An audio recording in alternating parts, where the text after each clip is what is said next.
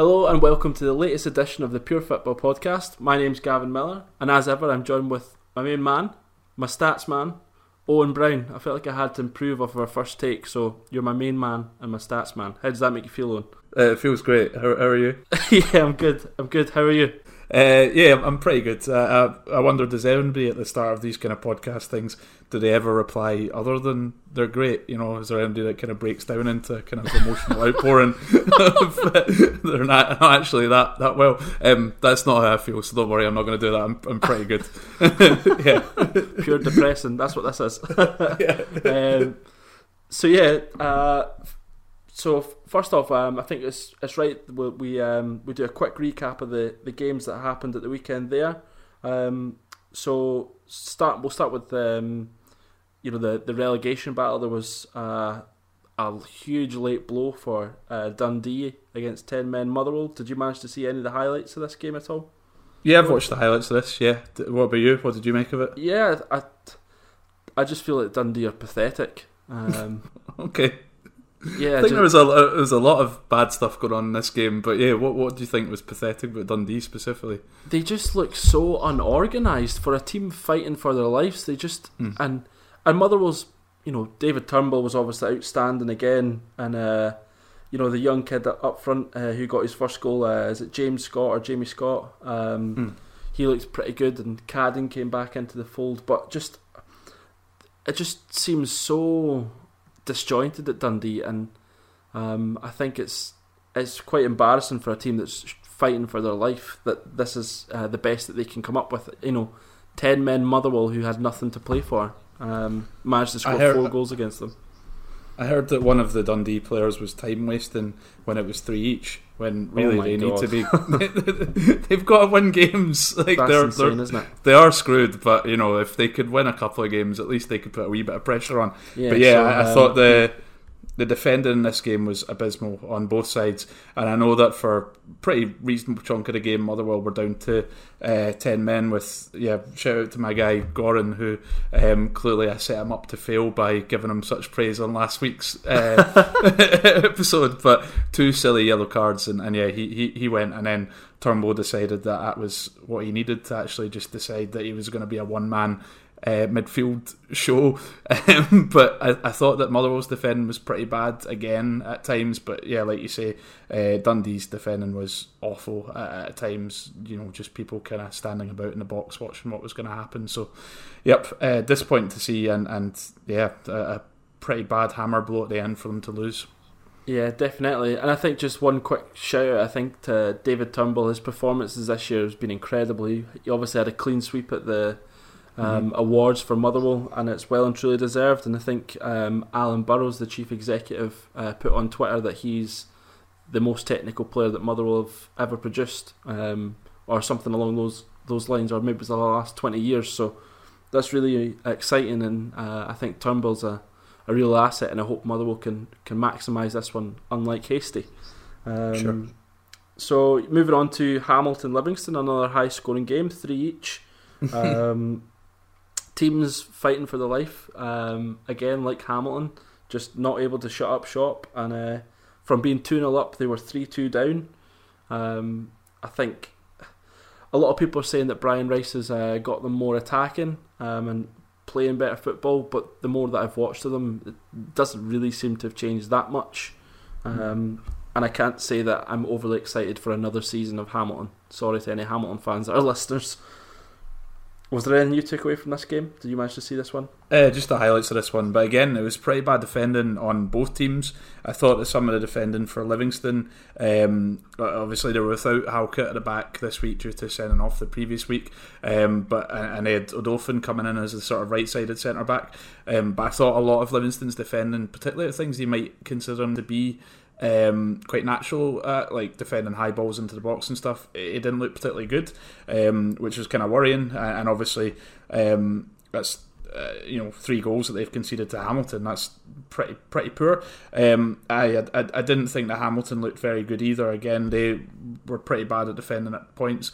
Um, they looked really bad again at defending from set pieces, which was something that we kind of picked up previously. Um, just the kind of structure there and stuff isn't quite right. Um, and yeah, I, I I don't know. I mean, I, I, I probably am not as down on them as, as you sound like you are, but I certainly I think from when the appointment came in and when there was a kind of run of results, I don't think we were completely into this narrative that Rice had suddenly transformed the team in some way. Um, I, I, don't think we ever really saw that um, significant a change. Um, I'm not entirely sure if there's still um, a really clear sense of what they're trying to do, for me at least.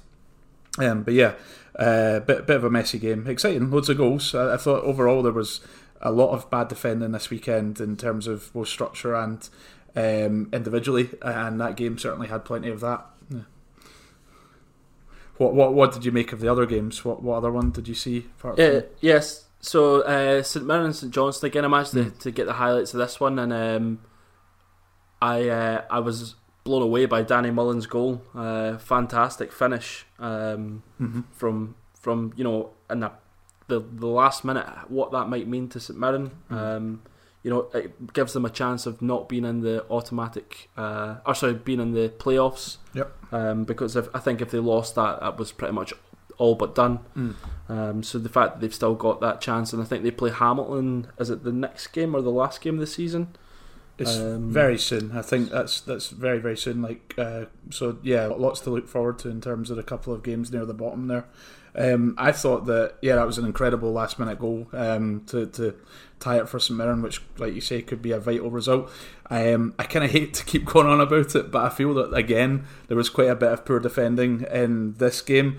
Um, so St Johnstone left out Shaughnessy. I think that um, they've come out and basically said that because he's probably not going to sign a contract renewal, um, that in effect they are testing out what's possibly going to be their partnership at the back for next season in terms of uh, Jason Kerr and Liam Gordon and that's why Shaughnessy's you know on the bench and, and maybe won't start a game again for them this season. But I thought the defending, not necessarily from those two guys, but just in general, was pretty poor from St Johnstone. I think St Mirren got a lot of joy um, on the, the right wing.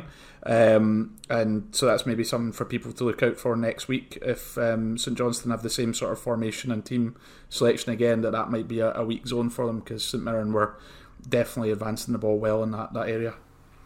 Yeah, uh, St Johnstone specifically, the, the midfield that they've got, Callaghan, Davidson, and Craig, just gives me nightmares. Um, it's just three cloggers who are just going to kick people and kick the ball long, um, and it's it's a shame because St Johnstone do have one or two good young players. I, I do rate Jason Kerr, hmm. Liam Gordon's looked okay. Um, Callum Hendry up front has done all right since he's came in.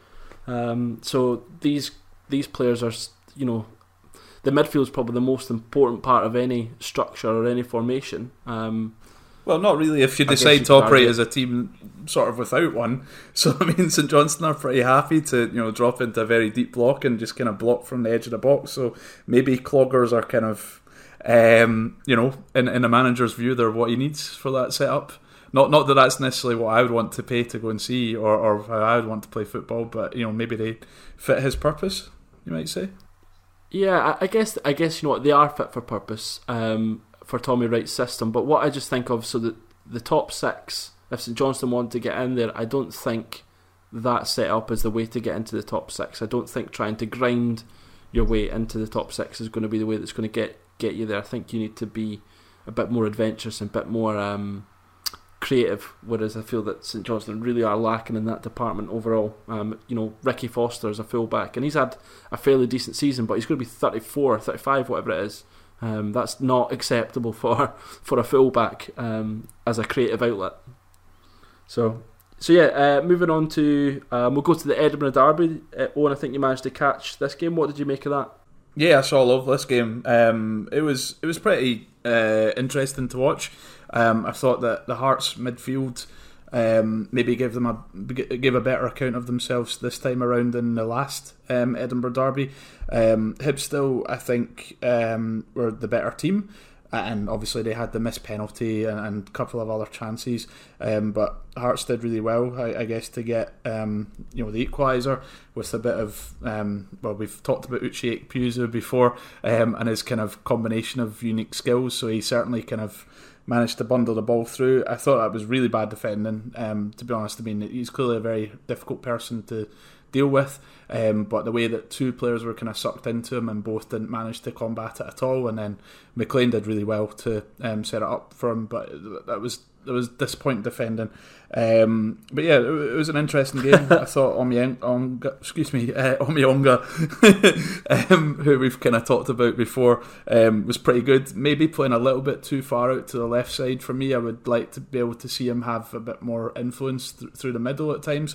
Um, but yeah, that was it was an interesting game. Um, yeah, well, I, th- I thought again we're seeing um, to watch. So I thought the first half in particular it was fairly even. Maybe Hearts slightly edged it in the first half for me, but then uh, I think you've seen again that um, Heckingbottom made just slight adjustments at half time. He obviously took Kamberi off, um, brought on Slivka, changed the structure, changed the formation, um, and uh, sorry, uh, I would say dominated pretty much all the second half up until um, Hearts got their their late equaliser from Uche, who obviously heard us slandering him um, for his goal scoring.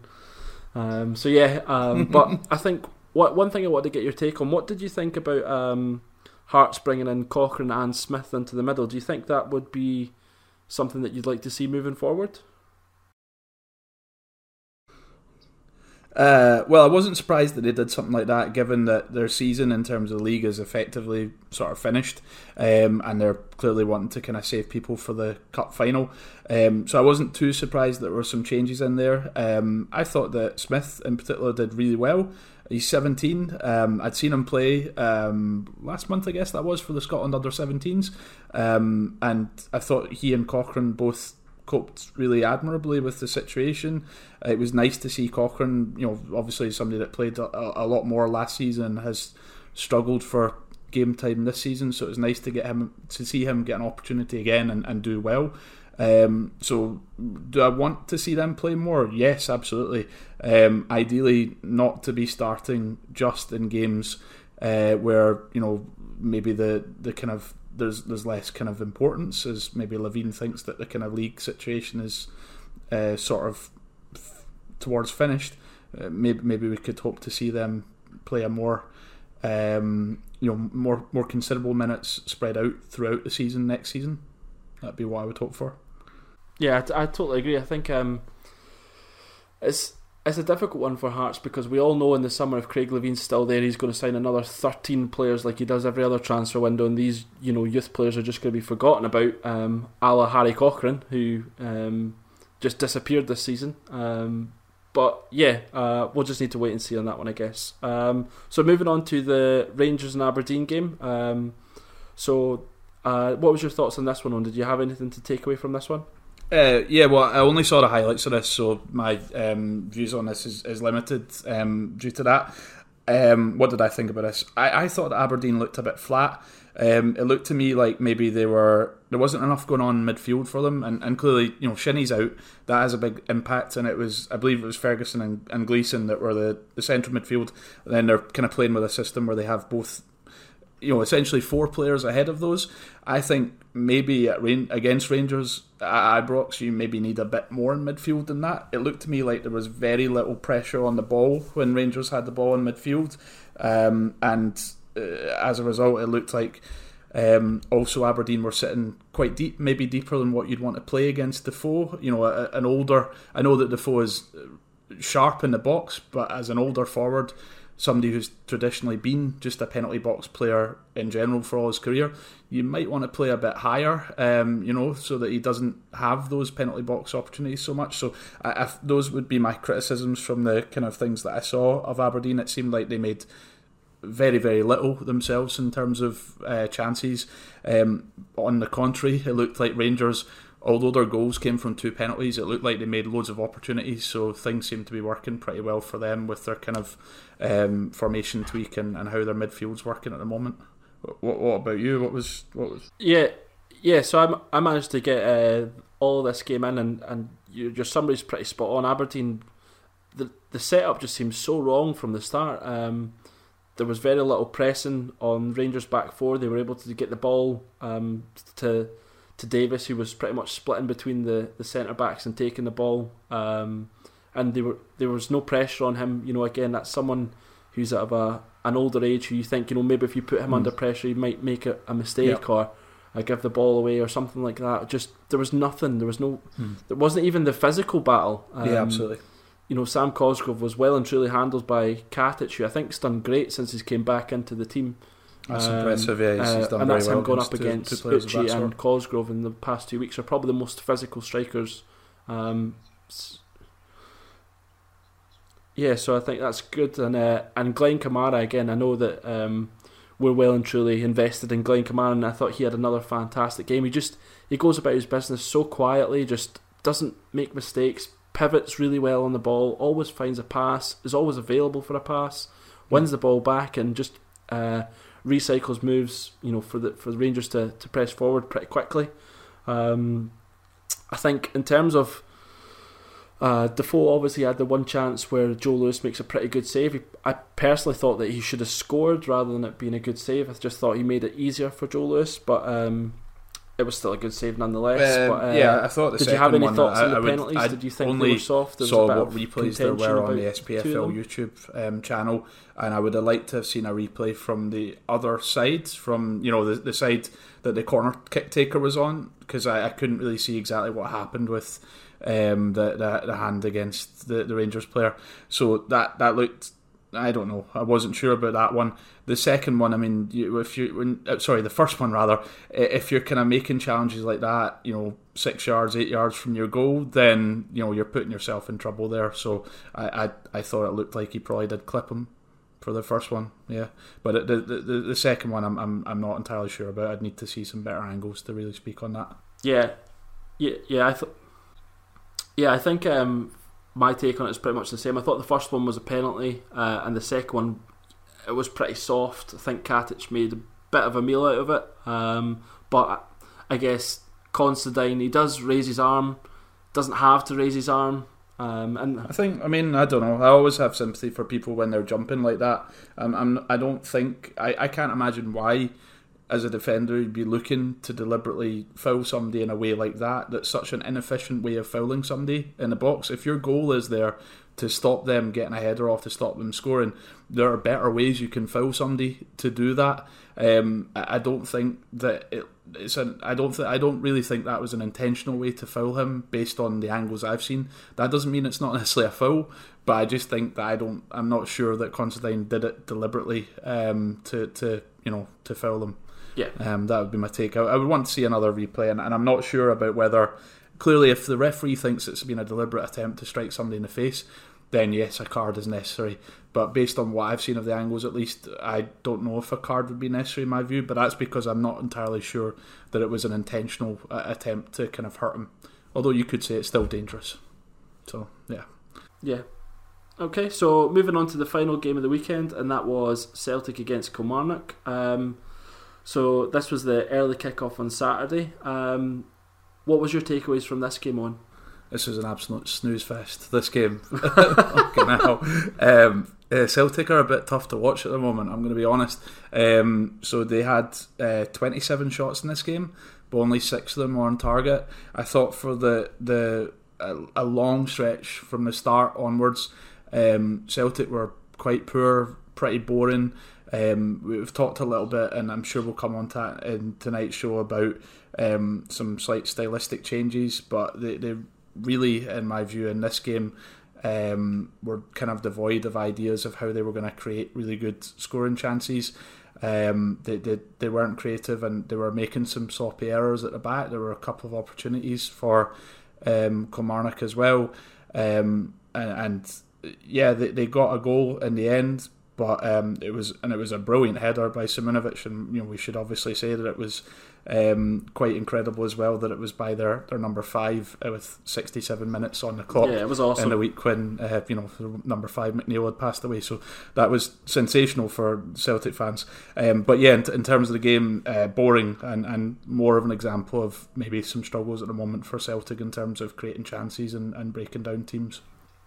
Yeah, I I found it really. Similar to yourself. What I one of my big takeaways was um, Tom Rogic was just shooting as soon as he got the ball. It was like he just wanted to shoot, and there was.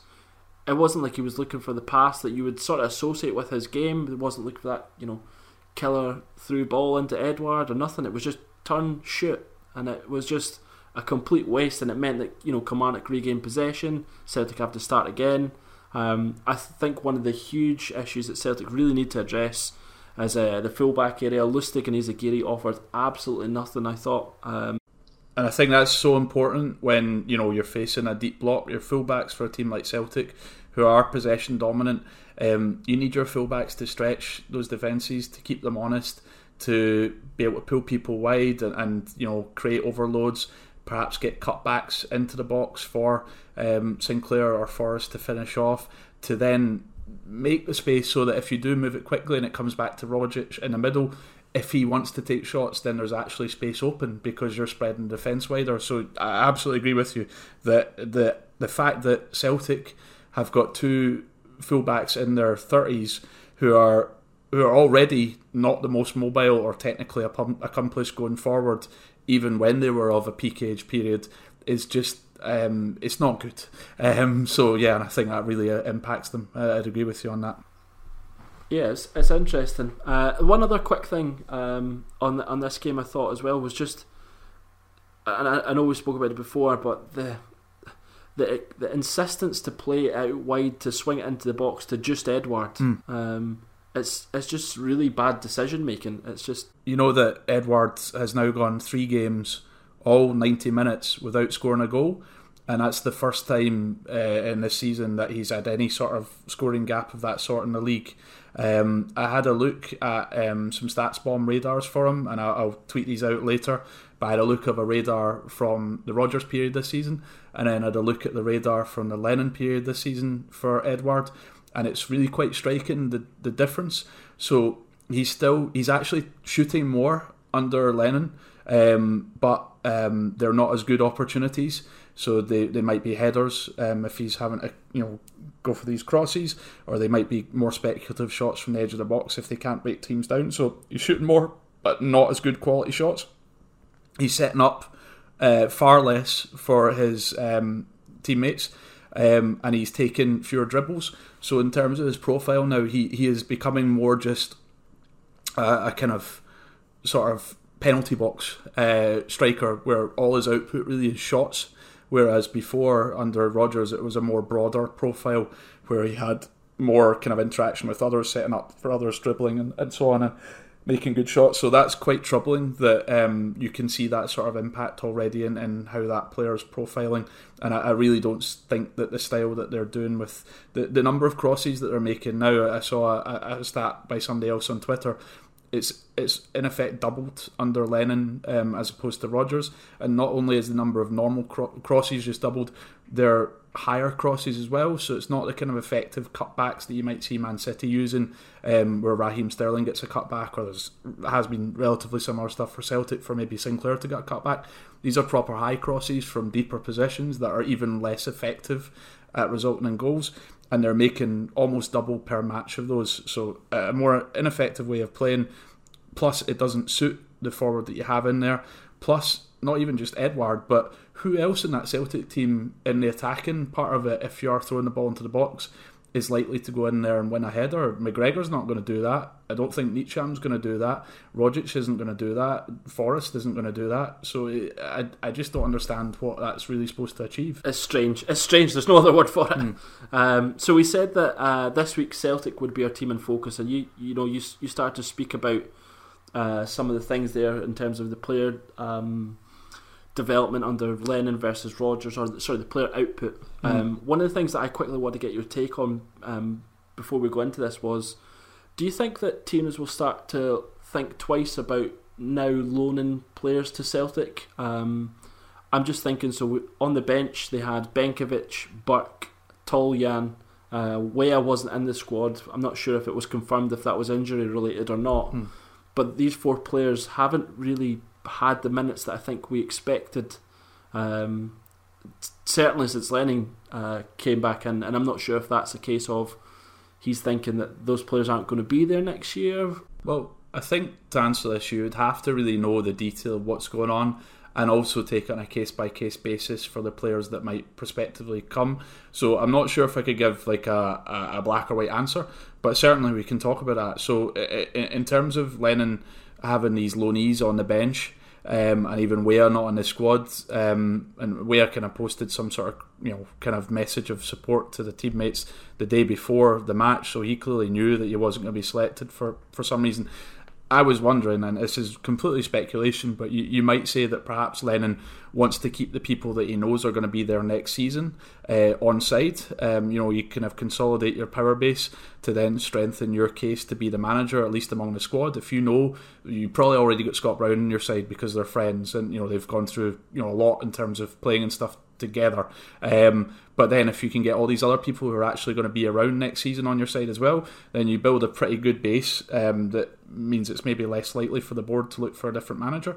Um, so that that's a possibility. Now, in terms of what you're saying about affecting other clubs sending players to the to Celtic, I, I think that Rodgers must have been an attraction. So the fact that you you know you had somebody like Brendan Rodgers in place that's probably going to boost the chances of Celtic securing players, whether that's a loan or a transfer. How much not having somebody that impacts you, I guess that matters on a. You could answer that on a case by case basis. It really depends on the player and the, the club he's coming from and stuff. But um, you, you, could say that this might potentially have an impact. Um, I don't think that's a bad thing if Celtic maybe struggle to get so many loan players. Um, I think they might want to have a think about how they're approaching recruitment in that area. Um, but certainly you, you don't want your options limited, right, as a club. So you know you, you you might be a little bit worried about that. But then, what's your solution? Do you think the board should be telling Lennon who he has to play? Do you think they should be saying no. you have to play these loan players because they'll affect our chances of getting more loanies? No, I, I, wouldn't. I wouldn't go as far as saying that you have to play them, but I just find it interesting when so Benkovic hasn't played in three games, Burke hasn't played in three games. Well, uh, Ajer and Simunovic have been doing really well. So I, I think you would say Benkovic was has been phenomenal this season. I would say he's he's definitely as much as I really rate Ajer, say Benkovic is definitely their best centre back. He's he's going to be a serious talent.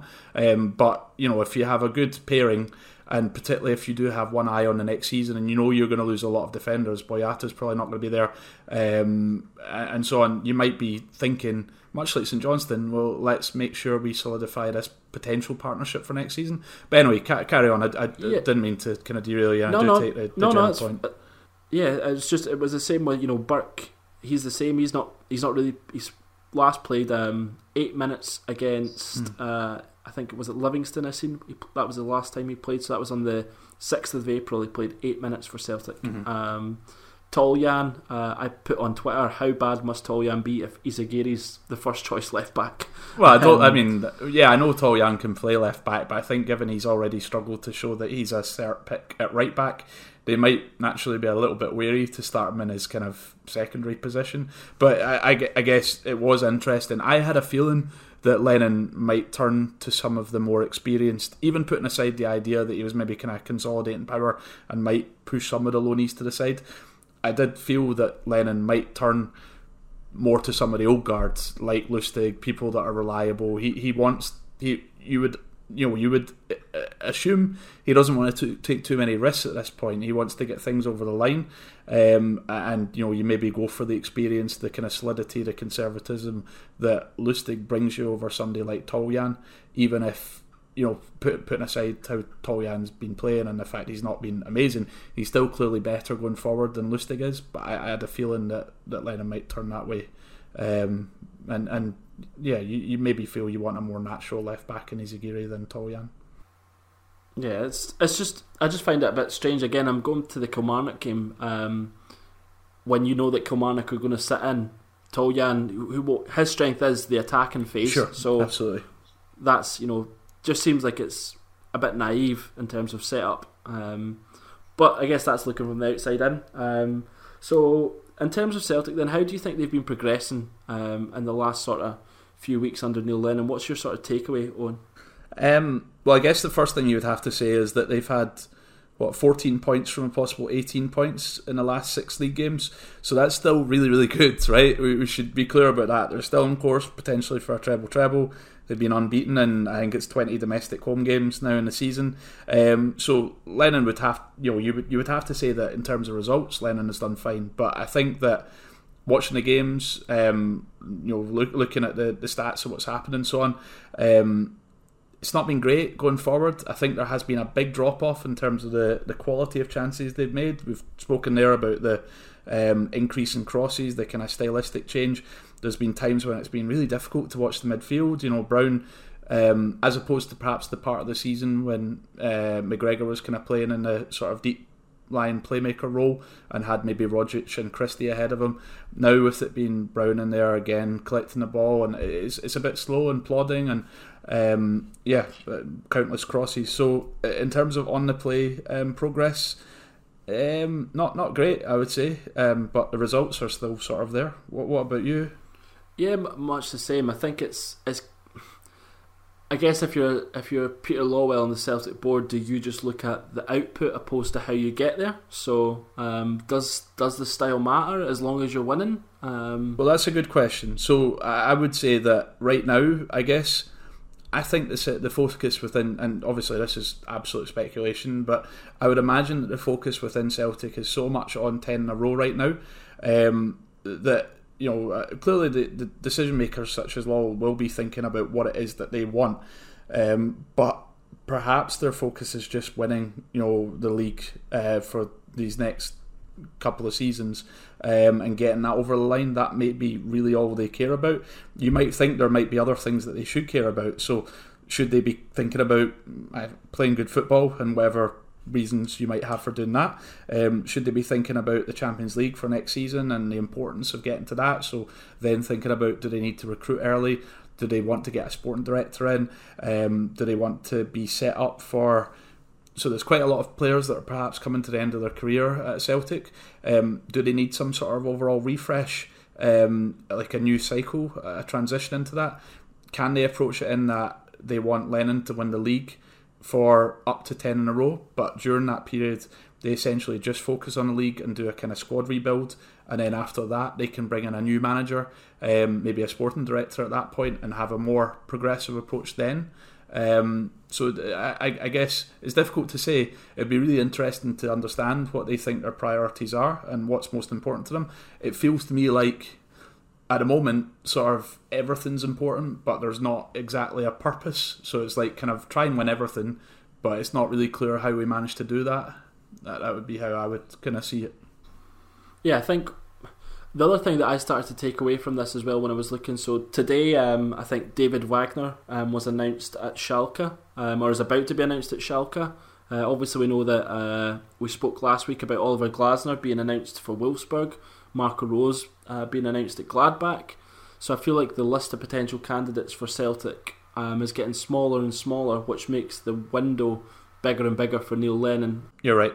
Um, the the Bundesliga is going to be an exciting league to watch next season, if that's what you're saying. Um, but yeah, in in terms of Celtic, yeah, there's um, these managers are potentially slipping through their hands. I mean, Rennes, Julien Stéphan, somebody we mentioned, they you know won the, the, the, French Cup against PSG the other night, so that's another name. I'm not saying that we were thinking about him before other people were, but that's his stock inflated even higher. Um, so yeah, you, you're right. All these people seem to be getting moves, and, and do, do you feel that that just increases the chances it will be Lennon next season? Yeah, I think. Um, I think that's pretty much a cert now. I, I, yeah, I, I can't see it being anyone else. Um, we spoke about the the odds uh, for this a while ago, um, but just a quick recap just now. So David Moyes is now the second favourite. It's no longer um, Roberto Martinez, who it was for a while, um, mm. which I don't think either of us thought was likely to happen. Um, Rafa Benitez is still there. I don't see that one happening. Mm. Um, the only one that I thought was worth mentioning was uh, I sent it to you, and there's a picture what it looks like, um, where it's Peter Lawwell, Jose Mourinho, and it looks like uh, Andre Villas Boas together. Um, it's not confirmed when that picture is from, but someone on Twitter has said that it was from a weekend where Celtic were confirmed that uh, scouting a game in France. Um, so it looks like they met up in France. Again, that's not confirmed, but um, have, having looked at that photo, I am certain that's not a photo of Jose Mourinho after he's been through his ordeal at Manchester United. the wild eyes are gone, the hair is nicely trimmed. So either he's had a really quick turnaround in how he's feeling, or this is pre that experience. That's my take on that. But hey, somebody on Twitter said it was recently, and it's you know the new Celtic manager. Um, so, I personally, I, I think that Lennon is a cert for the job now.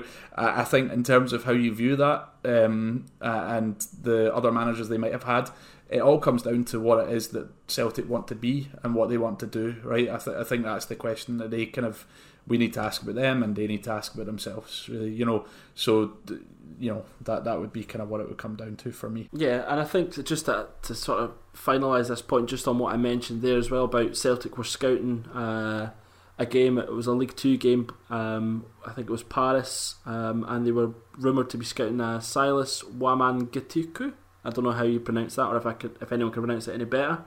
Oh, um, oh, somebody could definitely pronounce that better. Might not be me though, but um, yeah. So we'll just call him Silas for the purpose yeah. of this part. Um, so That's yeah. a good name. um, and one thing I wanted to just question to you. So, how do you think uh, a new manager would feel? Do you think that would be off-putting to know that they're all they're already looking at targets for next season that might not be with your that might not be the sort of player that you would want for your profile they might not want for you. Well, I mean, would, would, you would you not be worried to think that club didn't have an active state network? I, I, I think. I mean, so clubs look at loads of people all the time. It doesn't really mean anything necessarily. There, this guy Silas has numerous scouts looking at him, so there were lots of people there. Celtic may well just feel obligated to go, just you know, to keep connections and, and stuff. It doesn't necessarily mean that you're trying to secure a deal right now. It might just mean that you're in the circle for a couple of seasons down the line or whatever, in case he goes to PSG and then you need a loan after you sell Odsonne Edouard or whatever. so, um, but as a serious point, right? So yeah, um, I think you just as a manager accept that the scouting all the time. Um, the the second part to that is really, I, I guess that depends on how what the model is going to be at Celtic. So let let's say that the idea is to say that. Um, we're going to be really progressive. We're going to decide that okay, manager churn is not necessarily a bad thing. We're not really in an era now where we have um, you know, an, an, Alex Ferguson or Arsene Wenger here for 20 years. We're going to have maybe somebody come in and do a project for two or three years. Um, and we're going to maybe have somebody above them, um, hopefully not Lawwell, but an actual um, sporting director or something of that nature that makes the recruitment decisions. Um, and then, you know, essentially we're going to define a philosophy, a style of play, and an approach to recruitment and um, selling uh, and the manager is going to be involved in that process, but he might not be the number one decision maker. So these things are going to be going on all the time, uh, and he'll have his bit of input, uh, and so will the other key parties within the club for those kind of things. So I, I don't know if that would really put off um, most modern managers. Do you think that Marco Rose decides on every player that comes to RB Salzburg? Absolutely not. Um, so you know these things are not. Um, you know out of the ordinary. I, I don't know if that would worry most of the managers that you might hope to see Celtic um, maybe be linked with these days. It might um, impact how some managers um, perceive it, but like, that might be an indication that maybe that's not the sort of person you want to work with if they're you know obsessed with having ultimate control over everything which uh, the rumours of Jose Mourinho, uh, which is obviously completely unfounded, but um, his odds were slashed and he's now in the running to be the uh, Celtic manager according to the bookies. Um, because of this one photo. Wow, I, I, really need to get Photoshop and start laying some put you some, in a picture uh, dodgy bet. No, just just to no, just to lay some dodgy bets and then cash out on them quickly. That's ridiculous. The idea. I mean, okay, anything can happen in football, but um, Jose Mourinho is not going to be Celtic's manager. Let's be clear on that. Well, to be to be fair, and uh, I think one quick thing on on manager and odds, um, we managed to get odds on some of our shouts for the next sure. Scotland manager, which I thought was amazing. Um, uh, mm-hmm. So uh, yeah, uh, so clearly Twitter has an influence on that sort of thing. Um, so yeah, we said that we would speak about. Um, so obviously it's been the Champions League uh, tonight. It was the semi final between Ajax and Tottenham, where Ajax won one 0 um, and there was just a bit of an, an overview of how could Celtic potentially emulate an Ajax model, or because Celtic are obviously in the best place to do it. Um, Rangers still have got a lot to to sort out, but it feels like Celtic are in the, a, a position where they could look to try and copy that sort of model. What's your sort of take on that one? Uh, well, I guess you would have to define what you mean by copy and what you mean by the Ajax model. Um, do you want to have a go at that, or sure? So I guess okay. my thinking was to start with. So obviously the the Ajax academy is what it's it's it's renowned for. Tonight, six players playing in the Champions League semi final all came through Ajax's uh, academy at some point, um, and a lot of them are going to go for uh, a lot of money. Um, so I guess the thing that st- I started thinking about is why is it in in Scottish football that we don't really see that? Why is there this persistence to sign players um, rather than give young players the opportunity? Because I, I just I feel like they're not given enough time to to get used to the the game, um, and they go on numerous loan spells, which you know, speaking to someone who's went uh, on lo- loan to clubs and uh, and has said that there's times where his parent club didn't even ask him how he was getting on. They didn't send scouts to the game. Um, so I just wonder for a young player, is that the best thing that our clubs could be doing? Um, whereas we just spoke about Celtic, you know, for example, uh, Burke Toljan, Weah, um, you know, these players, if they're not in your plans, or when Neil Lennon knew that, then why not? Why even bother giving them the the space uh, on the bench? Why did for them to sit there when you've got, you know, guys that you could be potentially bringing through in your academy? And again, in terms of fans, I think fans will always give a younger player more time and more of a chance opposed to a lone player or a, a foreign player. Um, have you have you have you sat in a stadium recently? I'm, I'm not sure if the um, the the expectations and the patience level is, is quite what you um, you know draw it as there. But I, I, I, do take your point. You know, people are relatively understanding for young players. Um, I, I, guess a couple of quick things in relation to that. So your point about the loans in at Celtic is really interesting. I had a quick look. So there's there's five players in on loan at Celtic at the moment. Um, you know, Burke and Benkovic and, and Weah and so on. Um, if you compare that to some other clubs that I guess, so I mean, I I, I kind of wouldn't say that it's possible to emulate Ajax um, or that's necessarily what you should be doing in terms of you know, but we can look at some comparable teams in some sort of comparable leagues. So, for instance, Ajax and PSV um, in the Eredivisie. So, Ajax have one loanee in their first team squad at the moment. PSV have none. Um, Porto and Benfica in the Portuguese top league, they both have one player in their their first team squad that's in on loan to them.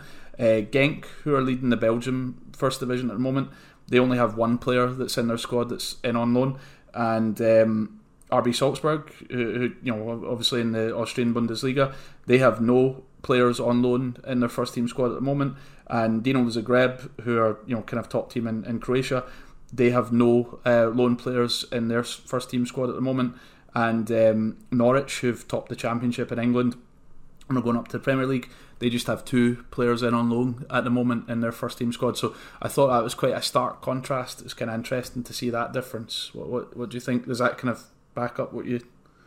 Absolutely, and I guess so. When you just mentioned a, a number of those clubs there, especially the, the European ones, they're all associated with you know developing players, selling them on for big fees. Um, so every one of those clubs have every one of those clubs have, has got that model. The thing, the thing I would say though, um, in terms of trying to emulate what you were saying about the academy and bring you know players through, there are some elements of that that I think are, if we're taking Celtic, and potentially as we said, this could apply to Rangers as well, but for the moment we're talking about Celtic. There are some things that are potentially out with your control as a club, um, in in terms of doing similar. So the the things I would flag up as very obvious things are um, in the in in the Netherlands. Um, Ajax, PSV, and I think AZ and Utrecht have second teams, the, the young teams in the second division at the moment. Um, they can't be promoted, but they certainly get very high level, um, you know, professional um, experience there, and and that's the the same in uh, Portugal for Benfica, Porto, and Sporting Lisbon. So they have B teams in the second division. Um, so and you know then you have teams like RB Salzburg who have a, a sort of feeder club, Liefering, um, in the second division there that they have their young players in effect at. So that's maybe something that the those clubs have as a benefit based on league structure um, that Celtic wouldn't have. the other thing is that a lot of these leagues also have fewer games um, domestically, which I think has a kind of a, a, a, fairly big impact on maybe Celtic's ability to do well in Europe. Um, so at this point in the season, there's multiple players for Celtic, even though they've not gone that deep in Europe this season, that have got more than 50 games so far. Um, quite a lot of these other leagues that we've mentioned have um, fewer teams in them, or at least they play fewer matches um, in a season. They also maybe don't have as many domestic cups, and even if they do have um, domestic cups, there's a lot of pressure for Celtic to win absolutely every tournament they're in, you know, um, and I think that can maybe then limit you in terms of being able to bring in younger players, in terms of being able to focus maybe on the things that might um, get you more money or get you better players, like progressing in Europe, because of you know obviously Europe starting pretty early for, for teams like Celtic in the season. Um, so I, I, think that's also a kind of structural issue in terms of the, the number of games you play in the league, number of games you play in a season that might be to some extent out with your control. And the other thing in terms of having an academy that brings through good players is, well, a country like the Netherlands where Ajax is, they have a, a long history of developing players to a very high technical and tactical level.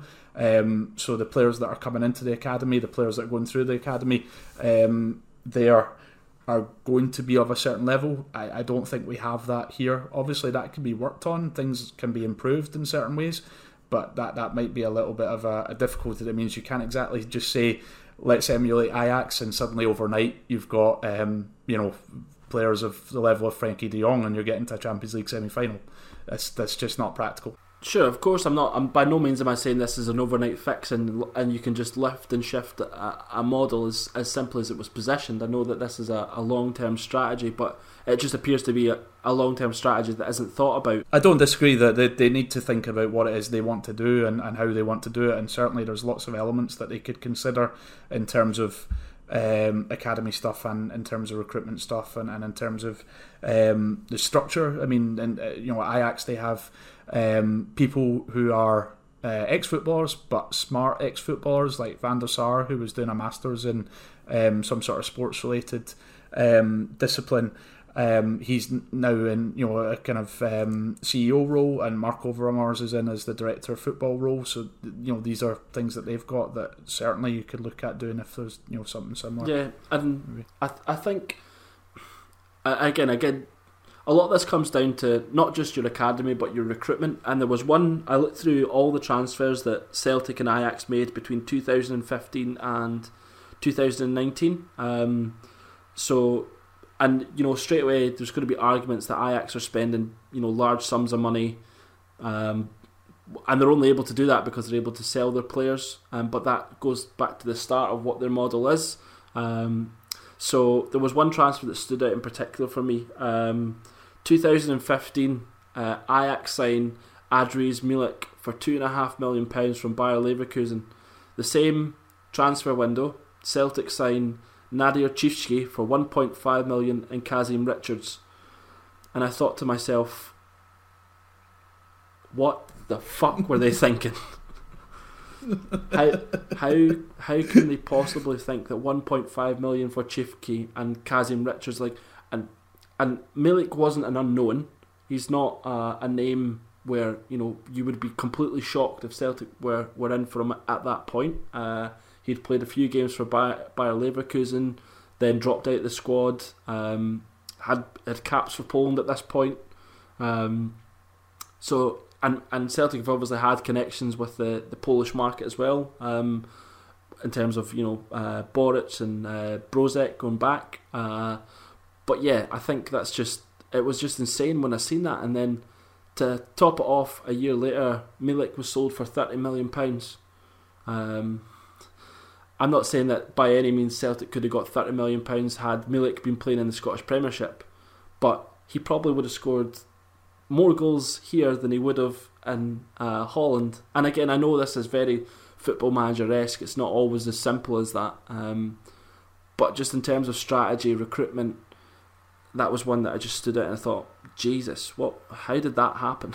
uh, yeah, I don't disagree. There's been plenty of missteps, I, I, guess you could say, in terms of recruitment in for Celtic over the last few years, um, and the squad.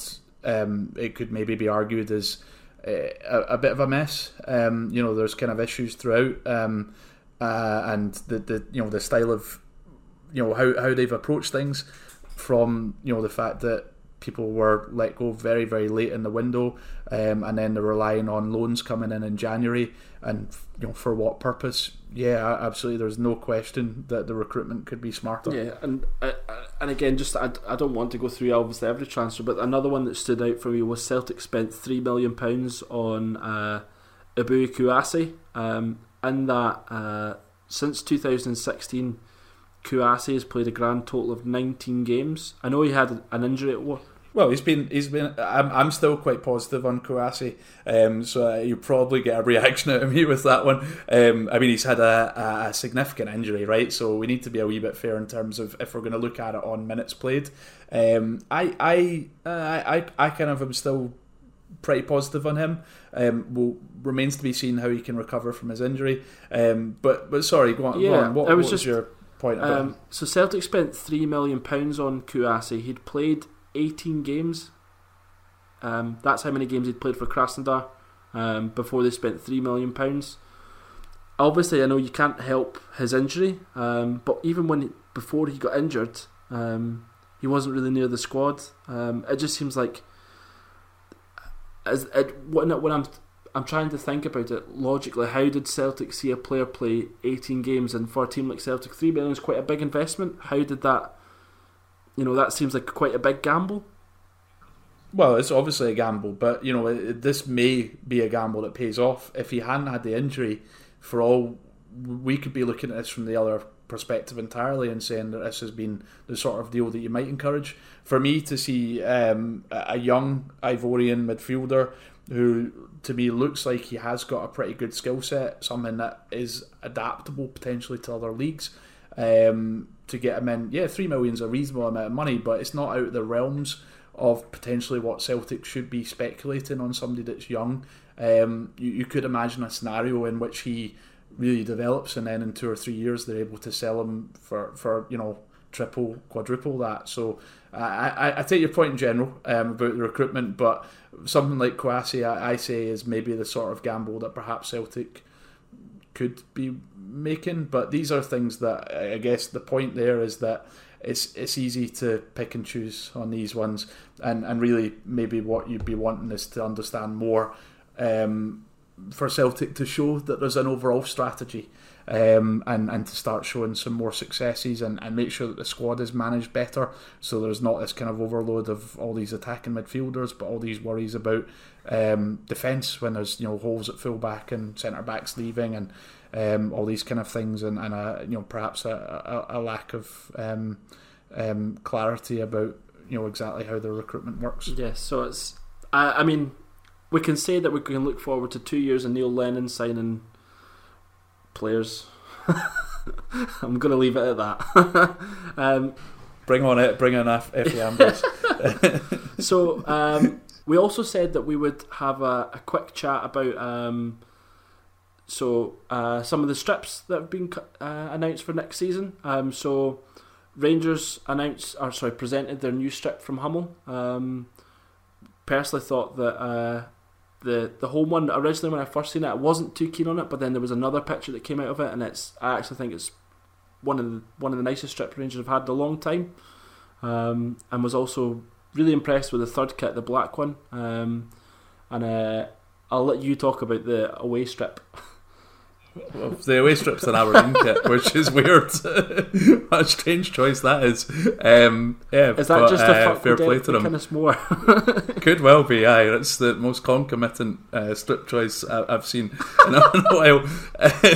but yeah, I, I, agree with you. It's a pretty nice kit. you know, most Hummel kits are going to be pretty good, but uh, I think the chevrons are on the shoulders this go around on the home strip, which is I, I, guess where I would say they should be on a Hummel top. Um, and it looked like yeah, the, the, the, the third kit, if that is the third kit, the kind of darker one. Uh, looks really nice too, so they've done pretty well. Um, again, I would come back to just my point about Rangers kits, which is that if possible, um, when they're wearing their home kit, they shouldn't be pressed into doing a, a full uh, like blue shirt, blue shorts, blue socks. Um, if if they're having to change for um, whatever the other team's wearing. So as long as they don't do that, uh, they can wear whatever kit they want, I guess.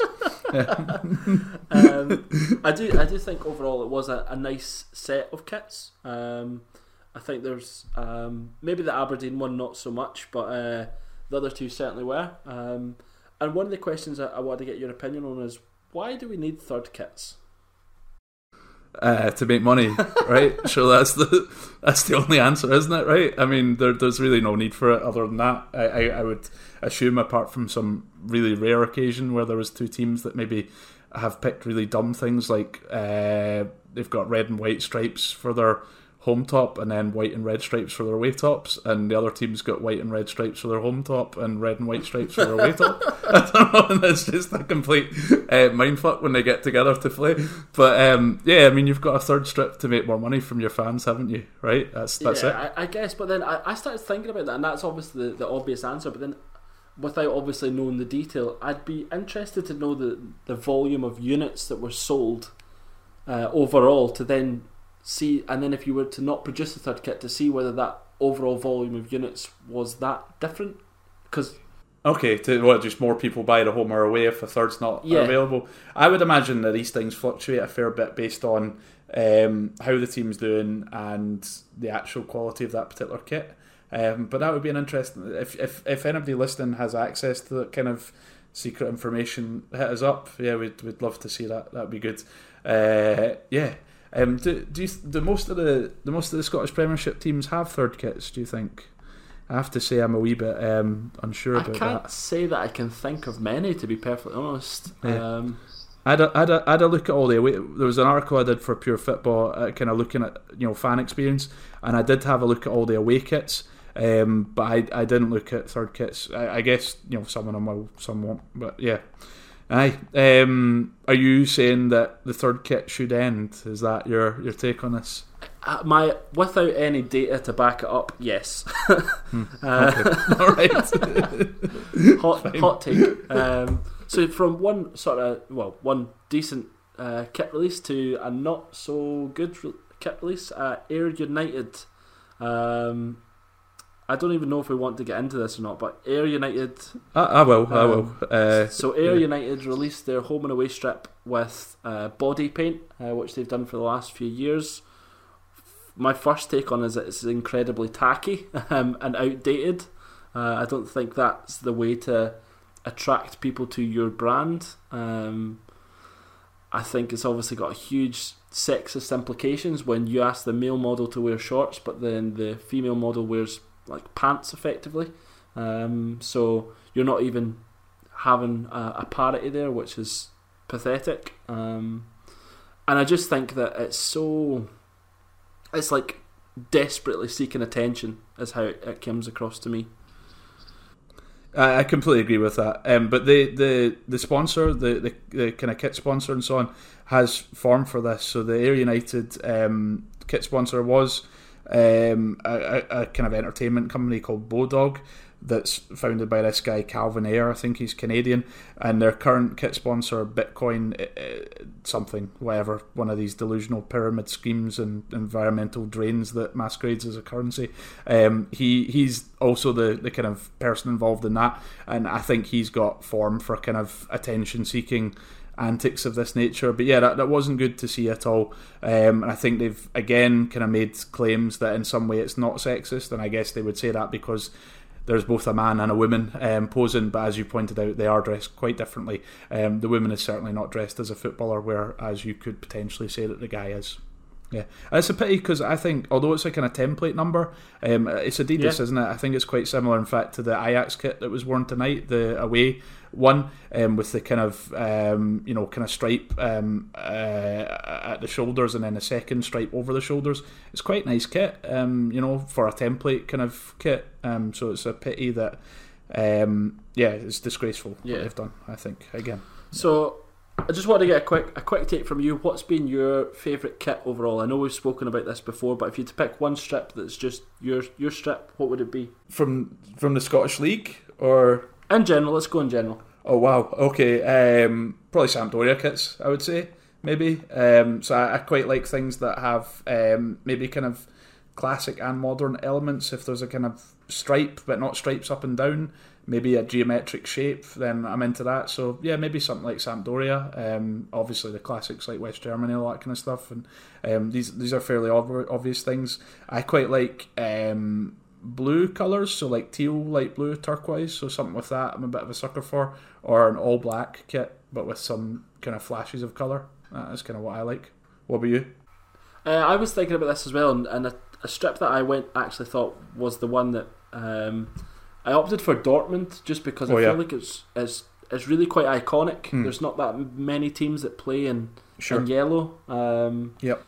So I, I, think that's something, and it brought me back to thinking about Lars Ricken's goal uh, hmm. in the Champions League, um, and obviously it's memories. Uh, so yeah, they've had some amazing goals, uh, rather amazing strips, um, like the more fluorescent ones. I, guess the fluorescent yellow from back in the nineties when it was Nike and they had like the Continental Tire yep. sponsor.